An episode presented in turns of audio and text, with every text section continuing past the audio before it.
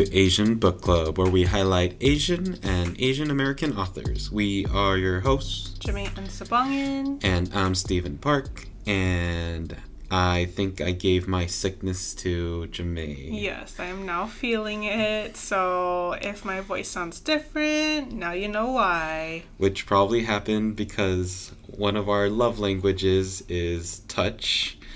And that's what I kind of want to go into is because this book seems to really show a lot of different ways of showing affection and how each relationship tends to bond with another one. But let's start with the love languages because I don't know if everyone really knows about this topic. Yes, so for those of you who are unfamiliar with the five love languages, just so y'all know it was it was created by a pastor, so it is very religious based. If you're interested in reading the book, if you are sensitive to that kind of um, topic, then maybe reading the book is not for you. But if you're willing to skip over all the religious portions, it really is a very interesting way to view how you interact with others and how others interact with you. So, the five love languages that are that are outlined are touch, words of affirmation, gift giving, quality time, and Acts of service. and acts of service. Yes. So, what are your love languages, Steven? So first, how do you like to receive love? So this was funny because we talked about this initially in our relationship, mm-hmm. and I remember when I wrote it out. I think my prioritization was physical touch. No, I think it went quality time, physical touch, then acts of service, gifts, and then words of affirmation. Mm-hmm. Then I think a year, no, it might have been two years when we got into our relationship. Yes. I brought up the fact that I think because I was being fulfilled on the needs of quality time and mm-hmm. physical touch mm-hmm. that it actually changed. yeah. And so I think it then went to quality time, acts of service, gifts, then physical touch, then words of affirmation. Totally. So that's how you receive love now. That's how I receive love now. I I feel like gifts have a higher place in your love languages in terms of receiving, at least from an outside point of view, and as an outsider who is also your partner. That's how I feel. Yeah, and I think it's a very ingrained Korean part of me. I mm-hmm. think a lot of times when different households meet up or you go and meet friends, mm-hmm. it's about paying for the meal. It's Yeah. about oh yeah, did their kids have this toy? Maybe we should go. Like that's how my mom always was. So I think that got transferred to me more than I thought that it did. Mm, that's fair. So what are your love languages of receiving? How do you receive your love languages? Totally. Very similarly to your experience when we first took the online test, it listed touch as my highest, then words of affirmation, and then quality time as my top three. And I still hold to that, that those are very important to me. But recently, I've been rethinking about how I receive love and how I would like to continue receiving love in this present time. And I think words of affirmation have gotten higher. And in that, even though I know my own worth and I know that I am valued and valuable, I just need to hear it sometimes. And to me, that's what makes it my higher love language now, especially when I look back at my childhood.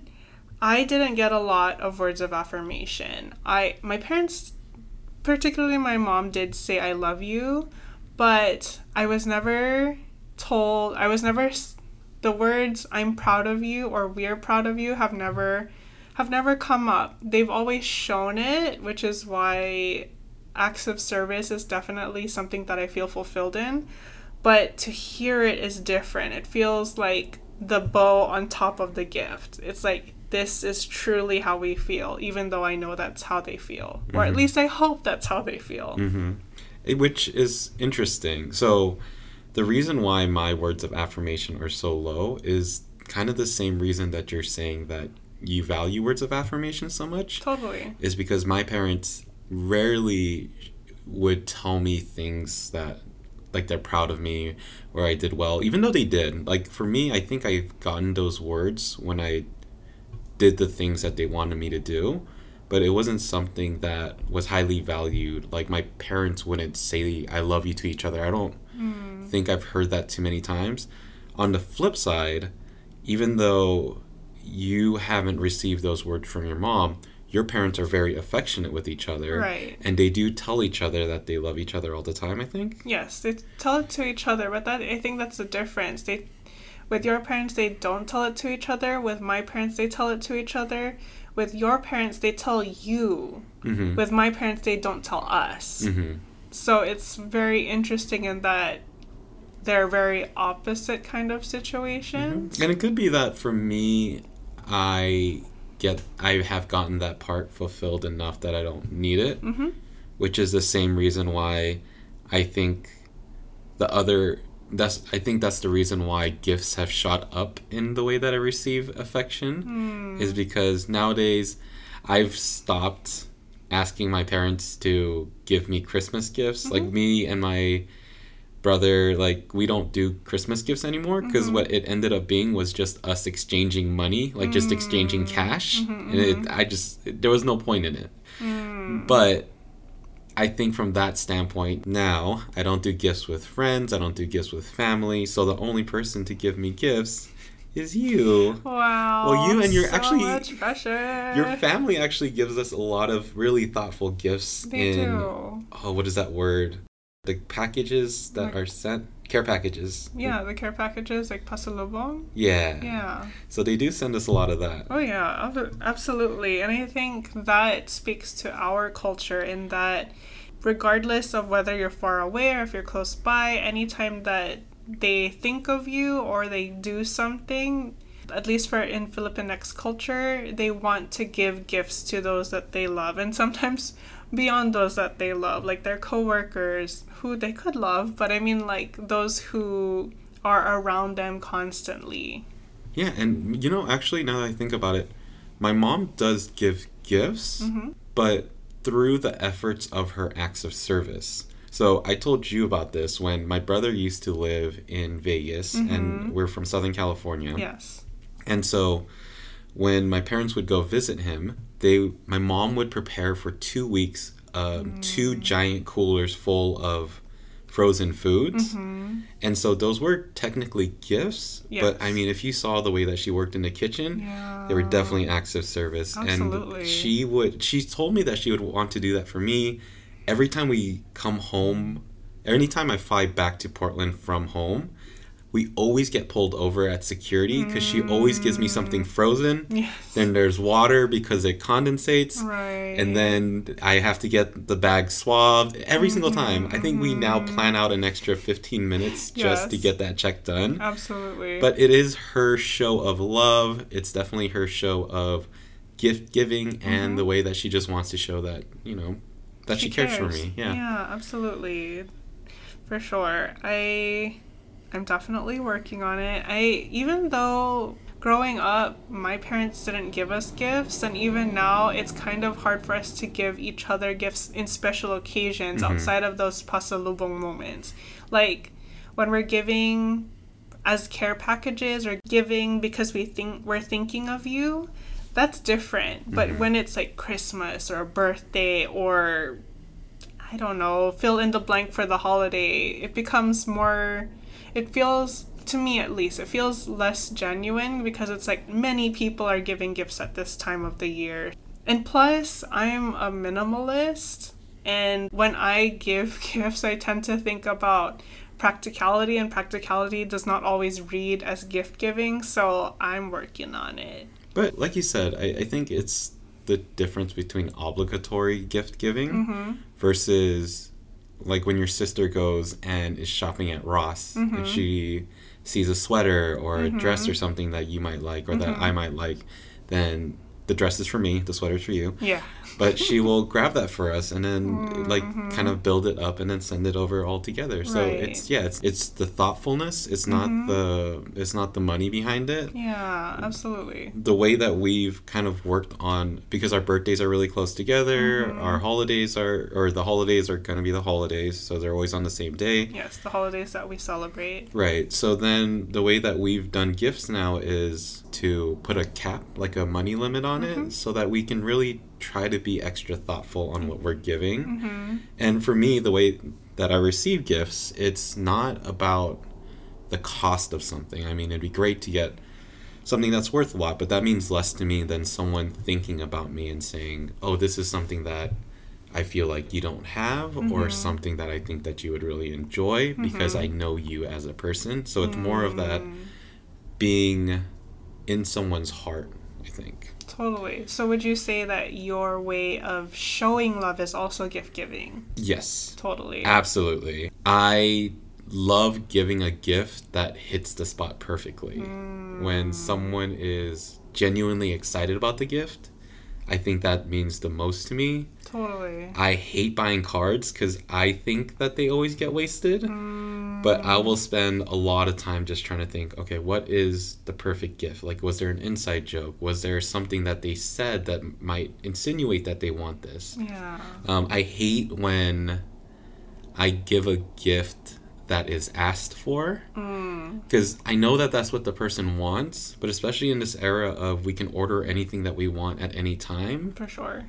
For me it means less. It just means I did the bare minimum rather than giving you a $10 gift of shock and awe and being like, oh my gosh, this is so cool, cute, whatever it is. Totally. It's that feeling that comes with it. Mm-hmm. For sure. I think when it comes to my my way of showing love, it's words of affirmation. So very opposite. I think cards to me are are the way that I can show love because I'm very thoughtful and observant and words come easier to me than actual like products.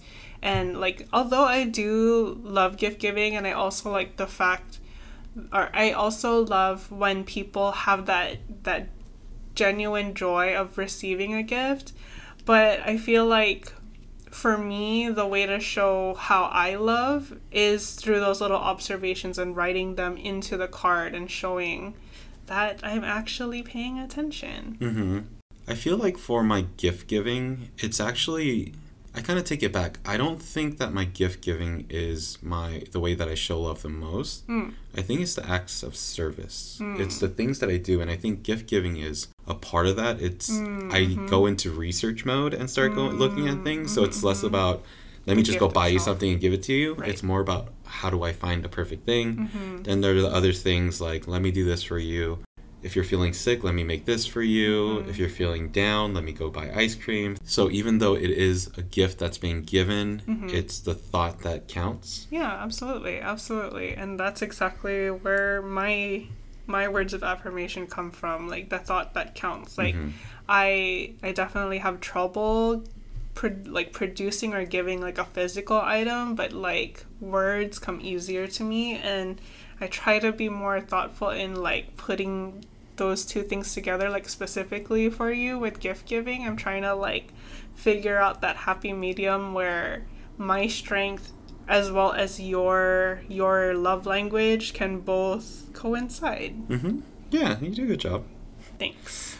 Um, so it's not necessarily the only way to look at your relationship, but I do think it gives insight on how one person might feel better or give reasoning to why there might be some dissonance in the way that two people show love to each other. Hmm. Not always. This isn't the end all be all. What I can say it's it was enlightening to me when I first saw this and it mm-hmm. really helped me start to realize how we can kind of grow our relationship more. Yeah, absolutely.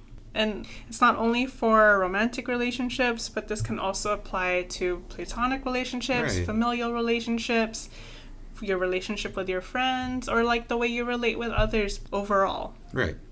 On a different note, we are going to talk about our recommendation for the week. So, Jamae, what you got for us? So, this week I wanted to recommend some music for y'all. For me, although I love to work with lo fi music, who else loves lo fi? Shout out. But what I've noticed is that I've also been listening to a lot of R&B and genre bending music. So, here are my top 3 that I've been listening to lately. One is Umi, who is an LA-based R&B and neo soul artist.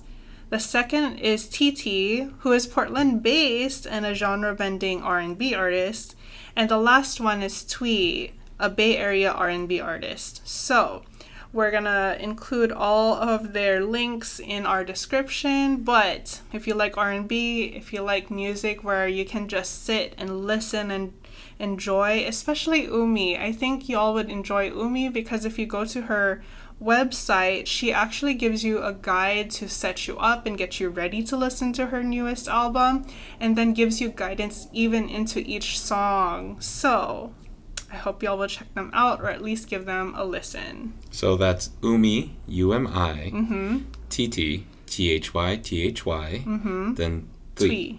thuy, T H U Y. And that's our recommendation for the week.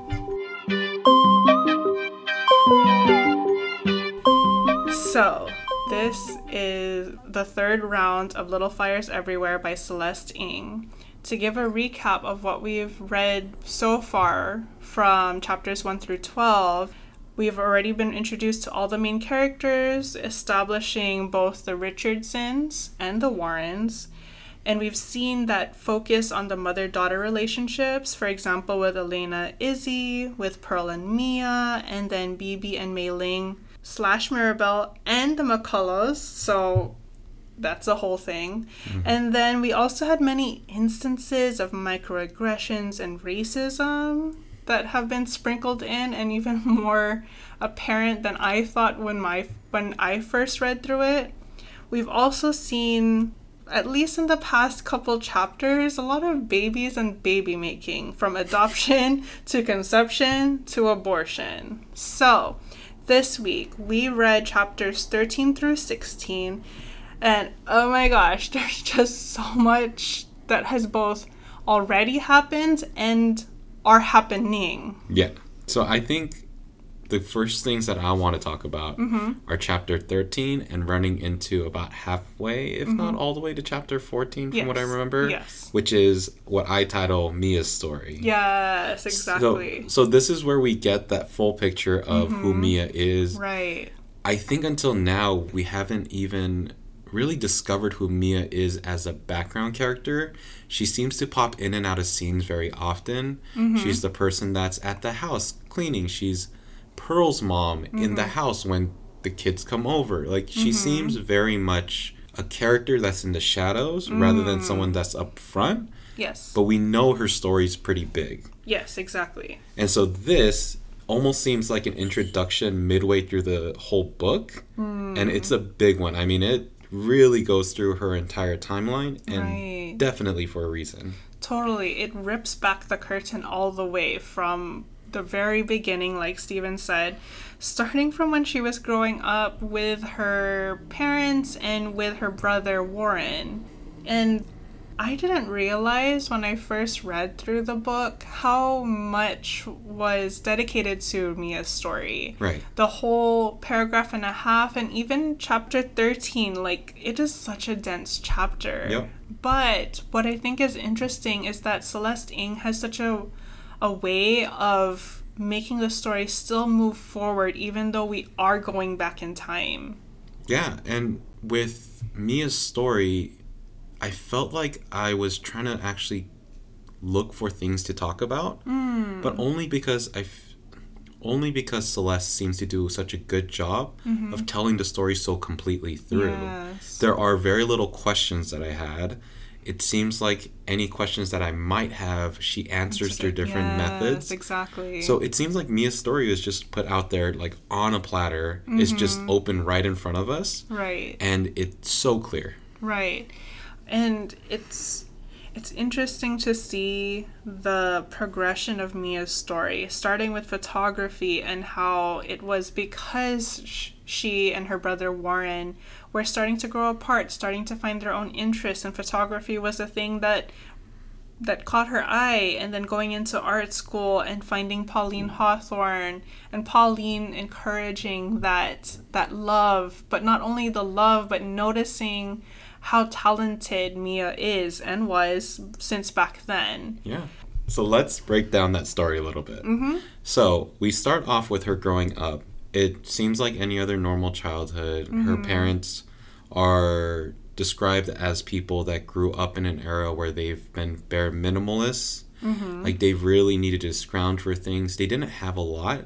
Mm. But I mm. think the other thing that was said in this story was that the kids never wanted. Like right. the kids were very cared for. Yes. So as they're growing up, we see Mia and Warren kind of growing closer and closer together. And like you said, mm-hmm. they started splitting off because Warren started doing more sports. Yes. And so this is when Mia started picking up photography. Mm. So she starts taking more and more photos. And what ends up happening is that one of her neighbors catches her. Mm-hmm. So Mr. Wilkinson. Yes.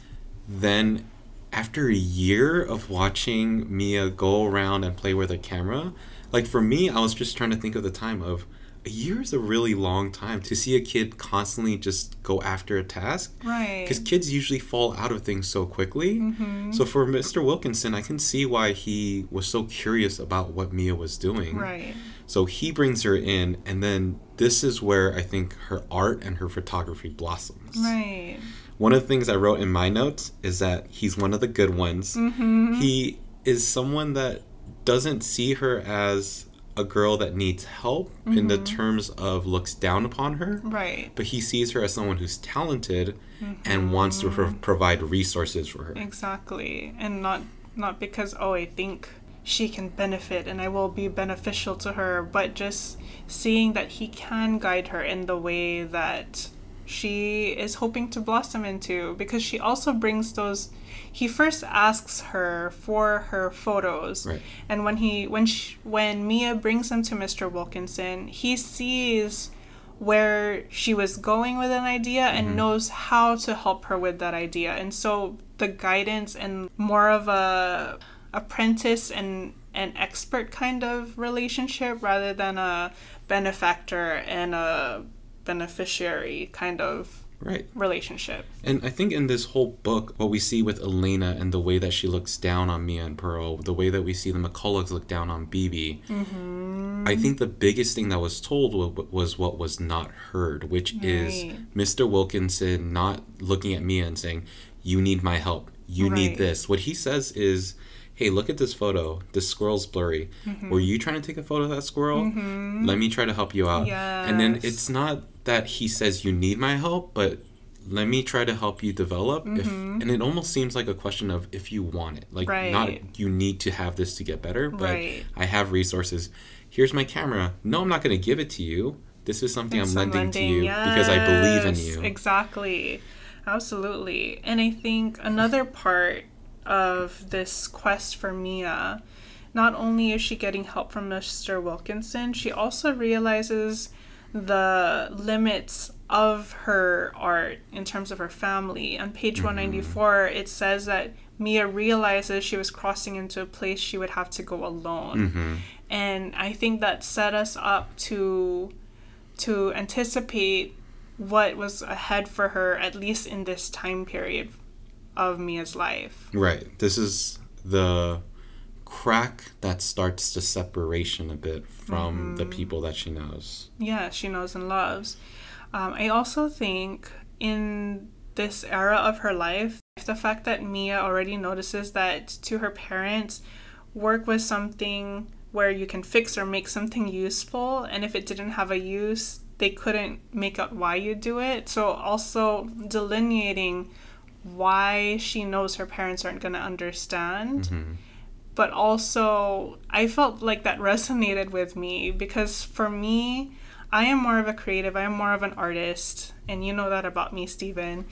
Um, so I totally understood where she was going, where, especially in the US society, if it's not a doctor or a lawyer or something that helps a particular industry, then it's not something that's worth pursuing, or at least in the general population's eyes. And that's where Celeste used the word practical, Mm-hmm. which I I think the way that Celeste built that word up and showed the very brief background of her parents and what they might have had to go through so that they needed to be practical Yeah. shows that neither side is wrong it's just different Yes, there are two different ways, or multiple different ways, but those were the two different ways that were presented to us in this book. Right.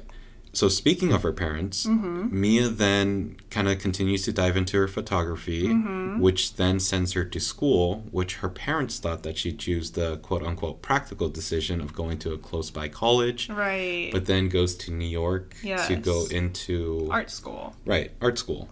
Um, from here, one of the things that I really found interesting was that Mia took away so many traits from her parents Mm-hmm. to then use that to build who she is as an artist and as a person. Yes, absolutely. Like, although she was in art school, her jobs was where she was able to use those practicalities that she picked up from her parents.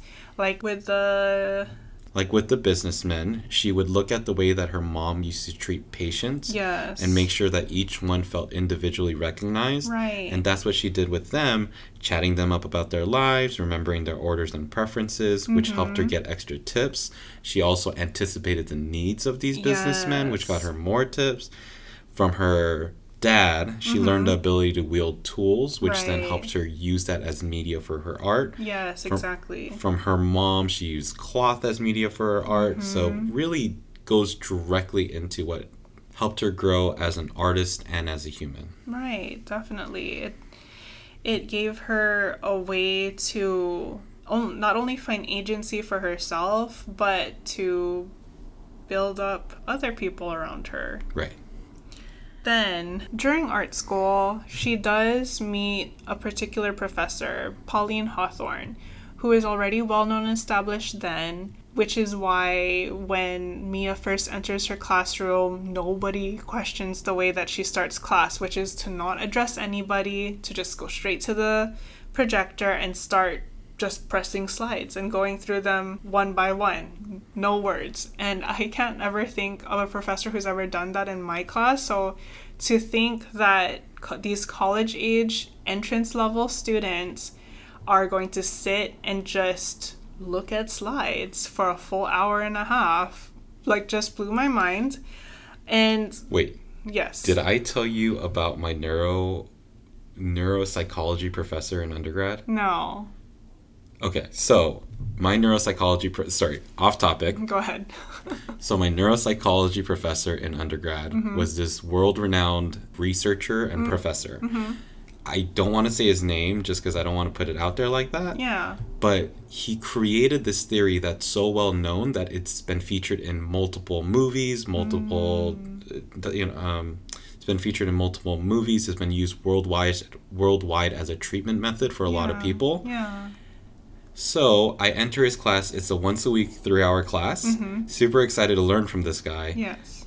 The first day we're there, the TAs stand at the front. Everyone's sitting in class. They turn on a video of this professor Mm-hmm. speaking and doing news segments. And I swear, it had to at least be an hour and a half or two hours into the actual class. Uh-huh. That then this professor walks down from the back of the lecture hall all the way down to the front wearing the exact same clothes that he was wearing in the interview that was currently going at the time. So, um, side note, not all showing projectors are good. I think Pauline is a great professor. Totally. Not always great to show projectors and movies. Anyway, sorry. Far side note, but Mia then meets Pauline Hawthorne. Yes. And Pauline notices Mia's talent from the very first photo that they bring into class to sh- uh, Pauline asked the class to bring in the photo that they're most proud of. And from those first photos, she already notices Mia's talent. And I think that she notices Mia's talent because she pauses and asks, Who is Mia Wright? Right. And then giving her specific questions of, like, why did you choose this angle? Why this line? Right. And Mia acknowledges that she didn't really have any other answers besides it looked right, it looked right, it looked right, or it felt right. Which is exactly how she addressed a lot of Mr. Wilkinson's questions mm-hmm. initially. Yeah. So I think that was the carryover of that was her first teacher, and this is her next big learning experience. Yeah, yes, mentor. Absolutely. And in and it becomes such an important relationship that Pauline asks Mia to come over and to to like learn more about her work and and figure out how she can better help her knowing that she is a gifted student. Right. And this is where the relationship then blossoms Right. between Pauline and Mia. But to be honest, I thought there would be a lot more in this. Hmm. With how important it seemed that picture was when we when the kids first went to the museum, I thought Pauline and Mia would have this massive connection. I mean, they might have formed something really big, but it seemed kind of brushed over a little bit. Hmm, I think that the fact that Mia acknowledges that she had so much pride that that Pauline and her partner Mal were both willing to even let her stay over to ask her for ask her over to dinner to be willing to give her a loan later on. Um, so I think that there was so much love from Pauline that that carried towards Mia, but Mia was so proud and wanted to get through life on her own, which is where we meet this snag. Right. And what's the snag? The snag is that although she entered the art school with a scholarship, a year later the scholarship said that they will no longer be funding her, which I think is wild. Like, Right. what were the terms and how can they pull away from those terms so quickly? Well, it sounded like the scholarship being pulled back was because of a larger funding issue. Mm-hmm. So I don't think it was the school just keeping that money for themselves. It sounded like they got cut that amount of budget. Mm-hmm. Mia was now in a place where she can no longer afford to go to art school, but she still wanted to. That's when the Ryans come along, Right. in which Mr. Ryan stalks Mia from the subway all the way around, around, around New York. I think that's kind of creepy. That's so that's what I wrote. Ah. I wrote well, okay. I wrote is it creepy that he did that? Mm-hmm. Then when Mia goes to meet Mrs. Ryan, Mm-hmm. you remember what Celeste wrote is that she looked like she was looking at her own reflection. Yes, exactly. I don't know what Mia was thinking at the time, Right. but my first thought when that happened was is that not really creepy that they sought out this girl that looks exactly like his wife? Right. Is that with the hopes of the baby looking exactly like the wife as well? I don't I know. I thought that was super creepy too. Yeah, I think that was the point of Joseph Ryan tracking Mia and seeing that she looks so much like Madeline, his wife, hoping that the baby that would that would be produced would look just like them essentially. hmm Um, but yes, it's a fully creepy situation. And although I'm not speaking from experience, nor am I speaking from a place of knowledge, but what I have heard about surrogacy from people who've either known others who've experienced surrogacy or just from my own like quick Google search. Surrogate mothers are usually chosen because they've already born children before. And that's so they know that they can carry the child to term. Mm-hmm. But Mia hasn't had any children. She's very young also. And the fact that she's in college proves even more more risk. Because Mia doesn't seem like she's a party girl, at least in what we've read. But that's all aside. The fact that she's a young college person who's never born children seems like whatever agreement they made with her is kind of null and void. Right. I also okay. So not only is she someone who hasn't born children, Mm-hmm. later we find out that she might be a virgin. Right. So not only has she not birthed children, she's never had intercourse. She's never, I think the words were like, felt the touch of a man or something. Yes, exactly. So that's even weirder, I think. Yeah, so it's like I understand that the Ryans had this real deep need for a child. I am not yucking anyone's yum, but there could have been different ways they could have gone about this situation. And I acknowledge that at, during this time, maybe not a lot of people were considering giving to Right. this family because of whatever biases. But not only that, but there weren't surrogacy was not I think as well established that it is now. Right. There were no test tube babies or things like that at the I time. I mean, they said that it started off as test tube babies, but they did not want to go that route. because it was too dangerous. Not because it was too dangerous. It sounded like they were. It was more like a, ooh, I don't want to go that route. Not Mm. like a, I'm afraid. Because I thought they had written that the first one had happened, and I thought it was after the date of when it was now. No, Okay. no.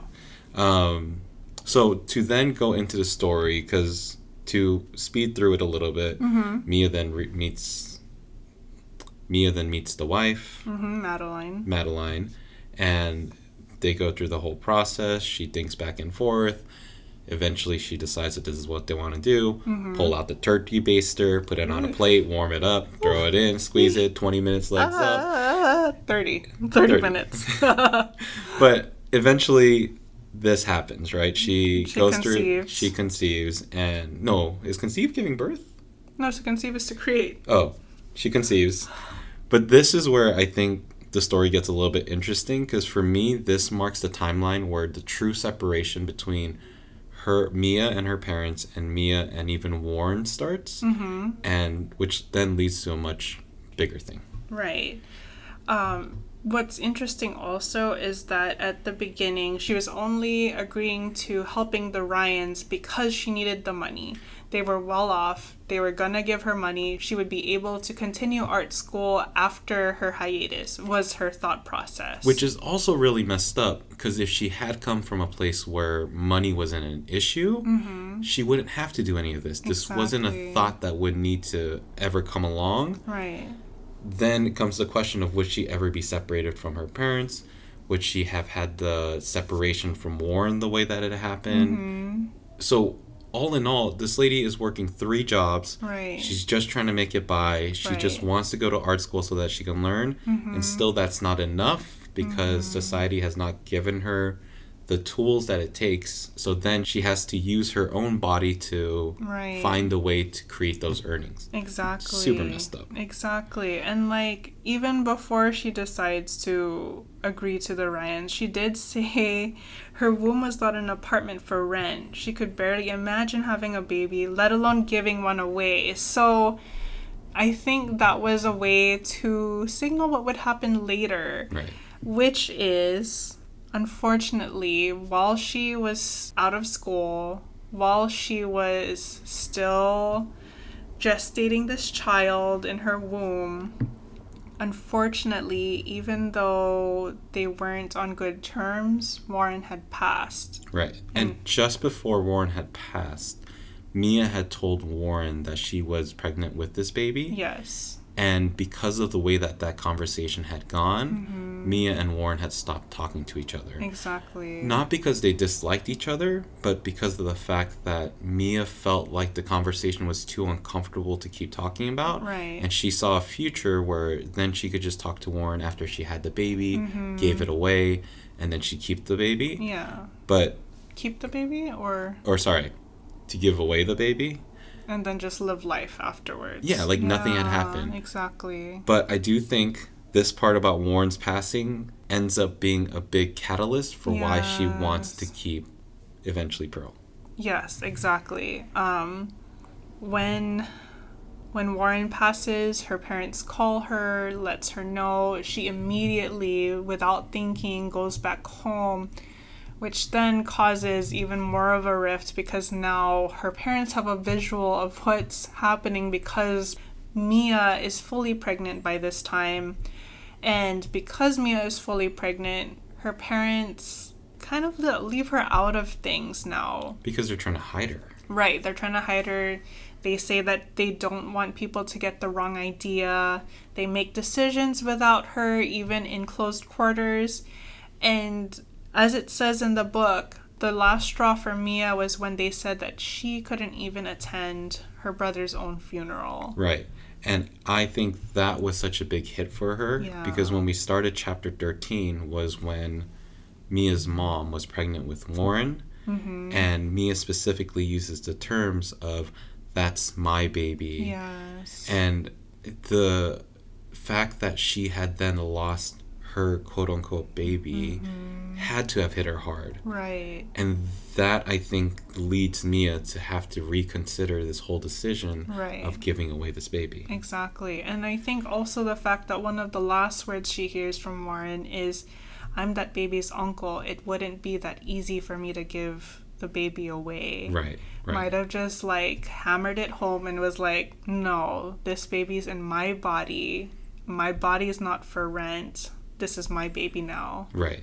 So then leads us to what happens afterwards. She runs away from her parents' house. Mm-hmm. That is technically the last time her parents have seen ta- her. Right. And she goes. Does she go back to school first, or does she then run to California? She does go back to school first, but immediately, well, okay, she doesn't go back to school. She goes back to the apartment that the Ryans gave her. Right. That's and then she immediately packs her things, leaves behind everything the Ryans have given her, writes a note lying saying that she lost the baby and then leaving behind $900 and saying that I feel like I owe you, this is all I can give and then leaving, Right. leaving behind everything, just taking what's hers and taking the car that Warren used to use, which is the Volkswagen Rabbit Right. And goes travels cross country until she can travel no more when she gives birth to Pearl. And I would just like to point out how when she was thinking of a name for her child, Mhm. the fact that she comes up with the Scarlet Letter, Mhm. knowing that the name Pearl was such a wholesome name, but coming into troubling and complex circumstances, I think was such an interesting choice. Well, it was such a great note to put in by Celeste. Oh yeah, absolutely. to parallel the stories of the Mm. the I can't remember her name, but the lead from the Scarlet Letter Yes. to Mia's Yes, absolutely. So she gives birth to Pearl with her last name being, Warren because of her brother. which is such a sweet moment. Yes, and then also leaving out who the father is, Right.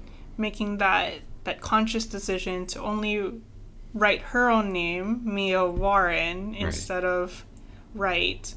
And yeah, not even mentioning the Ryans at all because this is her baby. Right, because this is her immaculate conception. hmm She doesn't really have, Any relation essentially. yeah, with her stalker. Yeah. With her temporary stalker. Yeah. Uh, so she gives birth to Pearl. She does have trouble at the beginning raising Pearl as a baby. She does have this, like, I guess, grumpy uh, roommate, Mrs. Delaney, hmm who one night does help her, takes Pearl, and, like, allows Mia to sleep for that one night hmm and then later doesn't ever do that but still gives her quote unquote leftovers But that's because she was the landlord. right Like there was a, she gives the leftovers as a way of saying, "Hey, give me my monies." right but then i think mia also mentions how she understands that when mrs delaney says leftovers that she's actually making this for her Mm, true. Very that it is a gift but she is reminding her that it's not for free gift Yes, give me my monies. yes And so then we get the call from, from Mal. Mal. Mal saying that if you want to see Pauline, you need to get here right away. Right. And so Mia gets a ticket flies back to New York, spends time with Pauline and Mel for as long as she could. And it does say that this is the first and last time that she is ever a guest in their guest room. Mm-hmm. And one morning, when Mia was nursing Pearl, Pauline shuffles into the room, tells her, No, it's okay, I want to take pictures of both of you. Mm-hmm. And then, when after Mia says goodbye to Pauline, gets back to San Francisco, Mal tells her that Pauline has passed. Mm-hmm. And later, she gets a package of photos of her and Pearl when Mia was nursing Pearl. And the note in the back is from Pauline saying, If you ever need money, sell these, contact Anita, and send her your work when you're ready. Mm-hmm. She's expecting you. So seven photos, Mm-hmm. and as we go through the story, she ends up selling the first one Mm-hmm. when she is trying to pursue her dreams, Mhm. but just needs a little bit more time, a little bit more money. Exactly. and that one gets her like how gangster is it that you take seven photos and that's selling for millions of dollars Right. anyways she sells that one enough that she doesn't feel like she needs to sell another one Yeah. until pearl gets pneumonia which is just like kind of a side note of like oh yeah she sells the second photo because pearl has pneumonia But then that reminds us in the beginning about how Mia promises Pearl after that sickness that they're gonna find a forever spot instead of moving around, Right. which is what brought them to Shaker Heights. right also to relate these are the photos that are then or one this of is these one of the photos. that was then put into the, The museum, museum, mhm. that is so sought after by Izzy and Elena. Yes, exactly. Exactly. Whew. Yes. So, that's kind of where Mia's backstory kind of ends and it it wraps us back up to the present where Elena Richardson is talking or still talking with the Wrights, Mia's parents. And I think it's interesting that the one point that Elena feels guilt is Mhm. when the Wrights offer photos of Warren, and I'm like, really? That's when you feel guilty? This whole escapade of digging into Mia's past and lying Mm-hmm. to the Wrights. None of that made you feel bad? But she did feel guilt.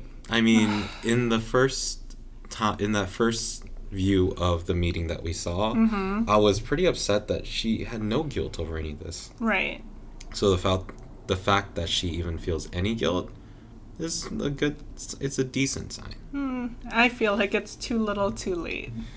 Um, but then this is also where she gets the business card for the lawyer for the Ryans, Mm-hmm. which is then what she's going to dig into yeah. to find out about the contract that was drawn up. Right, exactly. And we don't know m- much more after that yet. In Shaker Heights, though, what's happening was Lexie was getting an abortion, hmm and we are now seeing the after effects where Pearl is bringing Lexie to the Winslow house, and Mia swoops in and takes care of Lexie and is like very motherly and caring and nurturing. Because she knows. yes. She knew from her pale appearance, which how white was this lady? She was probably already pale. Um, she knew by the way that she entered the house with the pads. She knew the entire time. She did, and that just goes to show how observant Mia is, not only as the Richardsons' housekeeper, but just as a person overall. hmm Then, while Lexie is being taken care of and Mia is helping her out, Mia then s- is able to spend some time with Pearl because Pearl can no longer sleep in her own bed. Yes. So- no, Mia can't sleep on her bed because Lexie is sleeping in Mia's bed. Yes. So they are now being able to spend some time together. hmm This is where Mia starts to think about okay, if this happened to Lexie, is this happening to you? Mia, yes. But is it happening to you with Moody? And Pearl is using lies by omission, telling Mm-hmm. Mia that everything with Moody is just friendship. Mm-hmm. And what's interesting is that when Mia tries to interject saying, I know how it goes, she also, Mia realizes for herself like she's never felt this way before. Mm-hmm. She's never had romance that way. She's all from childhood until college, and even after that, she's never felt that spark Right. outside of photography Right. which I think is where I realized or I it solidified for me when I first read it that Mia must be either asexual or aromantic or both. I don't think so. I think she probably wants to find that kind of romance. I don't think she's had the time. Like, where is she gonna ever find that ability to go out on a date when she has Pearl? She doesn't have any money initially. She's just trying to find a place to live. She has Pearl. She's trying to take care of Pearl. I don't think she has the opportunity to then find someone that she can grow a relationship with. Hmm, but romance romantic feelings don't ever need specific time. Like you can feel romantic feelings for another person even though you can't But who is she sharing that romantic feeling with? Because she, when we talked about how she met Bebe, that was the only person that she really had somewhat connected to because she always felt like she was a transient. I think that's the sad story of Mia is her entire life she's working to give Pearl this life. Hmm. At the same time, she's struggling just to get all that done. So I don't think she has the time to even care for herself. She might be asexual. She might be. She might not care about that stuff. But truly, I don't even know if she's had the time to discover that because I, I don't think she's had the ability to have those experiences. But I think so. I hear what you're saying that she's working really hard, but that only started when she was in college. She already said that as a child, where she had everything she needed, she still didn't feel those feelings. And I feel like that's where it starts, especially when you're 13, 14, 12. Those hormones and having those feelings just come, whether or not you're studying really hard or not. So the fact that she already says that at that time she didn't have those feelings, and now when she has Pearl and Pearl's grown up and still doesn't have those feelings, and she's had the money and time and space, mm-hmm. and still doesn't have those feelings, I think that to me shows her asexuality or aromantic or aromanticism. And this is where I think the literature leaves it up to interpretation. I don't think one's more right than the other, but it's just however you interpret Mia's life is how you interpret it. But with this, we do know that one of Mia's love languages is touch. Mm-hmm. Because it talks about how Mia and Pearl used to always be in touch in the carrier when she was a baby. Mm-hmm. And this was the scene that I think they it talked about how they had disconnected physically, mm-hmm. which for Mia, my assumption is that that also meant that they are disconnecting emotionally. Hmm, maybe like having a different connection, maybe not complete disconnection, because like we said in the last episode, how Pearl realized that the way that she brought up the subject of the photo Mhm. was not the way that she should have. So I think there is still that connection, but there is a little more like disconnection in certain aspects, but not completely. Oh yeah, I don't think they're because they're still talking to each other. Right. Pearl still cares about what Mia thinks when she brings up Moody, which is why she doesn't want to lie, but she sees this window of lying by omission. So it's not like she wants to hurt her mom. Right. But I do think Pearl is growing up, Yes. and this is where the relationship of mother and daughter is changing, is Right. Growing I- into something different. Right. And I think Mia knows that, but she's still like trying to find those moments of connection still. Right. I also think it's really interesting that within these last few chapters, we have now seen Lexie and Izzy both go through different struggles. Mm-hmm. And at both times, Mia has come in and cared for them as her own children. Exactly. She gave Izzy the sandwich, which was meant to comfort her. Mm-hmm. She spent all this time with Lexie, wrapping her up, caring for her after this abortion. Yes, and calling the school to prevent Yes. the robocall from contacting the Richardsons. Right. And this then brings up the question that was asked at another point in this book of mm-hmm. what makes or defines a mother. Mm-hmm. Because Elena is obviously providing for the children, Right. or Mr. Richardson, but as a duo, they're providing, for, the, children. But Mia is now providing for the emotional and physical care of the children. Right. So does that mean that she's the mother? Like, I think when we then go into the story of Bebe and the McCulloughs and what is a mother, because this is what's going to be talked about in trial. Exactly. This is an interesting parallel that Celeste does Mm-hmm. of trying to then define motherhood. Yes, exactly. So it's not to say that Mia is the mother, but it's also become a question of well, at least not not for us, but for Elena who keeps putting herself on a pedestal saying that I'm the better mother. Mm-hmm. The question now is is she truly a better mother than Mia? And the thing is, she doesn't even realize it. Like, she has no idea what these kids are going through. Exactly. She's off interrogating and exploring while Mia is here t- taking care of her children. Yes, exactly. So then we go into Bebe's story. Right. The hearing, or at least the week of hearing between Bebe Chow and the McCulloughs, hmm who are Linda and Mark, trying to figure out who should gain custody of May Ling, or otherwise known as Mirabelle. hmm Yeah, and how like people's idea has been changing, like specifically Lexie, since going through the abortion, her ideas have changed. But also, what's interesting is that Celeste Ng includes just the last hearing, where Mr. Richardson is glad that no one else can see because it's family court. Because Miss McCullough is brought up as a, a witness, hmm and some of the things that she says were alarm bells, alarm bells in my mind. So to go on the other side of that, Mm-hmm. the person interrogating her, Ed Lim. Yes. Mm, applause. Yeah. I am Ed Lim Stan. Mm. This dude went into this interrogation so hard. yeah, so When- ready. Yes, whenever Mr. Richardson saw Ed Lim smile, yes. he knew things were going to happen. Mm-hmm. So, to highlight some of the things that happened in court Mm-hmm. and some of the stupid things Ugh. that uh, Mrs. Miss McCullough said, Yes. was Ed Lim asked, What have you done to connect May Ling to her culture? Mm, Do you remember what Miss McCullough said?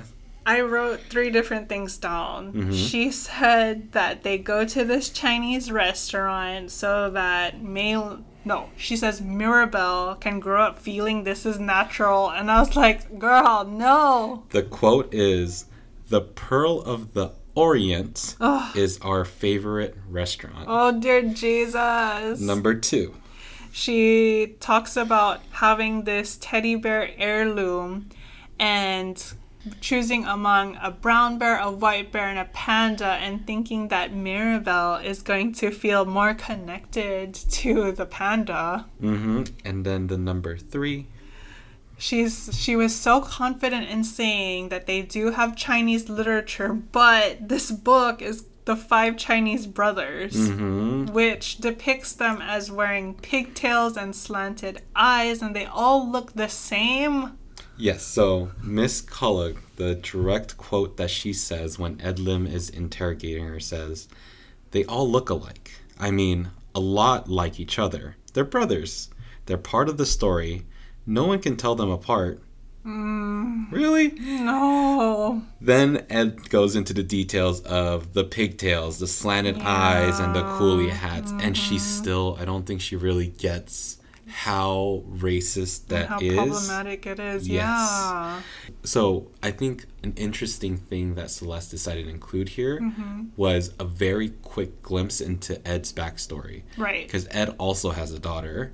And he she talks about how he struggles to provide culture in the way that white kids tend to get culture. Right. One of the things are dolls. Yes. So when Miss McCullough is talking about her dolls, she says most toys are blonde and blue eyes.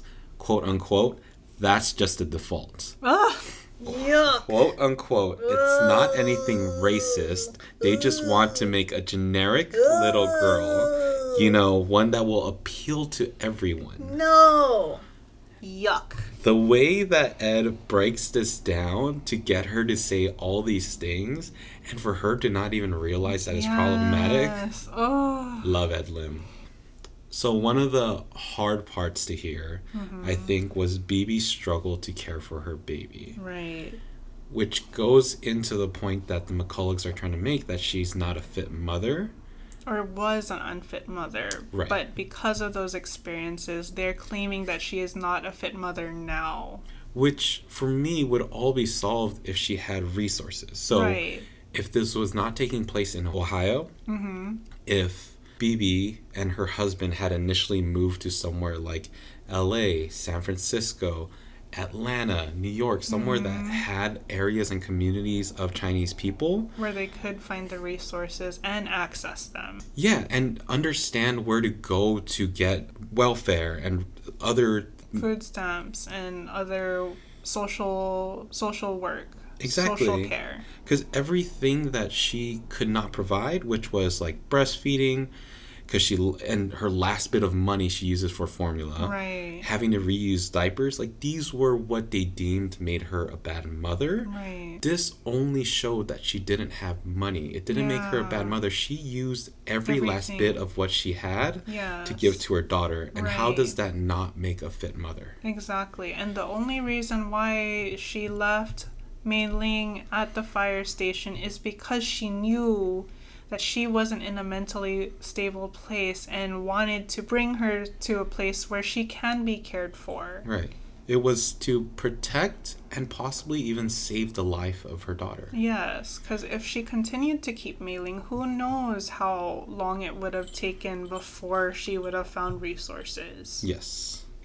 Um, I think that's the most of what's been written in these chapters so far. Right. There is one point I wanted to make, which is it goes on a slightly separate topic, but Mm, Lexie is now starting to sympathize for Bebe, yes. which is what you had mentioned. Mm-hmm.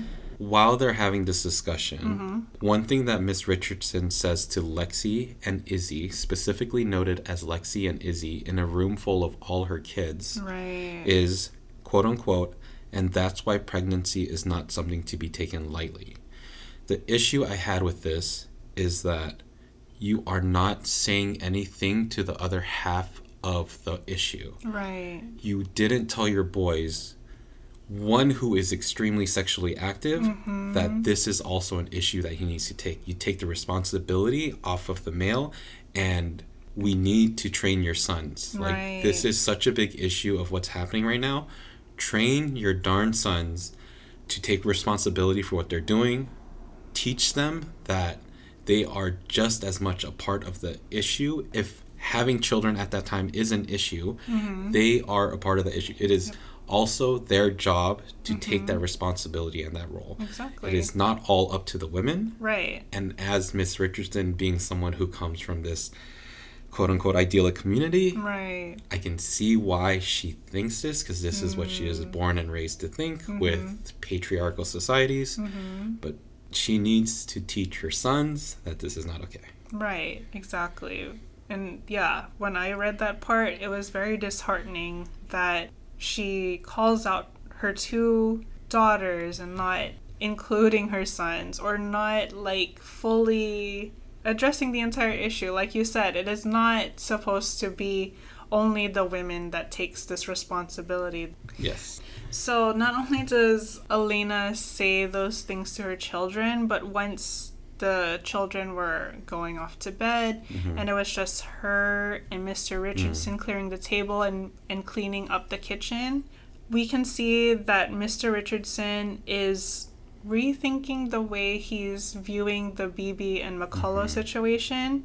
He asks Mrs. Richardson, Do you think that Mark and Linda really know how to raise a Chinese child? And Elena, in her Elena-ness. Elena-ness, says, quote, She'll be raised in a home that truly doesn't see race. Yes. Ugh. Sometimes I think that we'd all be better if it were that way. Maybe at birth, everyone should be given to a family of another Oh race to be raised. Yes. Maybe that would solve racism once and for all. Yes. Ugh. Yuck. No, no, so much wrong. That is, oh, I don't even know where to start. I know. Such big things to happen in so little words. Yes. Like, no, it is society and the way that it's been built, it's the systems within that society.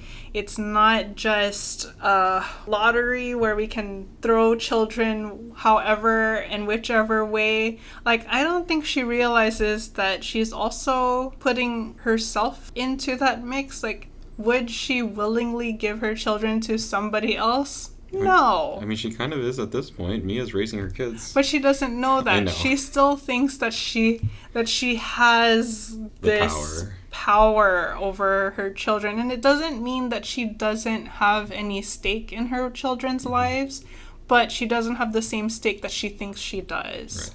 I'm not gonna lie, Celeste, you got me with the racism. Ooh. Ooh, it hit hard. It's been my favorite parts of the book. Ugh. I've been eating it up. I appreciate it. Ugh. But that kind of leads us in this penultimate section, Mm-hmm. and we are now approaching the end of the book, Yes. which is only three chapters. Yes. Chapters 17 through 20, pages 270 to 336. Yes. Even though it's only three chapters, Mm-hmm. I feel like these are going to be some long chapters. They're gonna be long. So again, knowing what I know, it's gonna be fiery. What else do you predict? I mean, clearly this story of the abortion is going to pop up because we know that Lexie put Pearl's name on mm-hmm, that sheet. Mm-hmm. I think that comes back. There's no way that that doesn't. I think showing that Mia is now starting to play a motherly role in the lives of Miss Richardson's children, mm-hmm, Elena's children. I think that's going to come up and there's going to be a clash between lionesses Mm-hmm. Uh, the Bebe and the McCullough story has to end somehow. How do you think it'll end? I think I hope Bebe gets the kid, but Mm, I don't know. This is Ohio. I mean, if I were to be honest, I, don't, I, can't, I never remember the colors, but Republican Ohio, uh, racism, um, white people. Mm-hmm. I think it ends in the way that McCulloughs get the baby, but mm. I hope Bibi gets the Bibi. Bebe. Her name's Bebe. Bibi gets the Bibi. Um, but yeah, I mean, we won't know till we find out. So yes. Oh my god. we got three chapters to go. Yes. But if anyone wants to chime in on what they've read, what their opinions are, if they want to share anything, how can they do Mhm. so? You can email us at AsianBookClubPod, P-O-D, at gmail.com, or find us on Instagram at AsianBookClubPod. And we also have a bookshop uh, where you can look at our other suggestions and books Mhm. that we're reading. Yeah. That's going to be at bookshop.org slash shop slash Asian Book Club Pod. Mm-hmm. All right. And for now, we close the book on these chapters. Bye.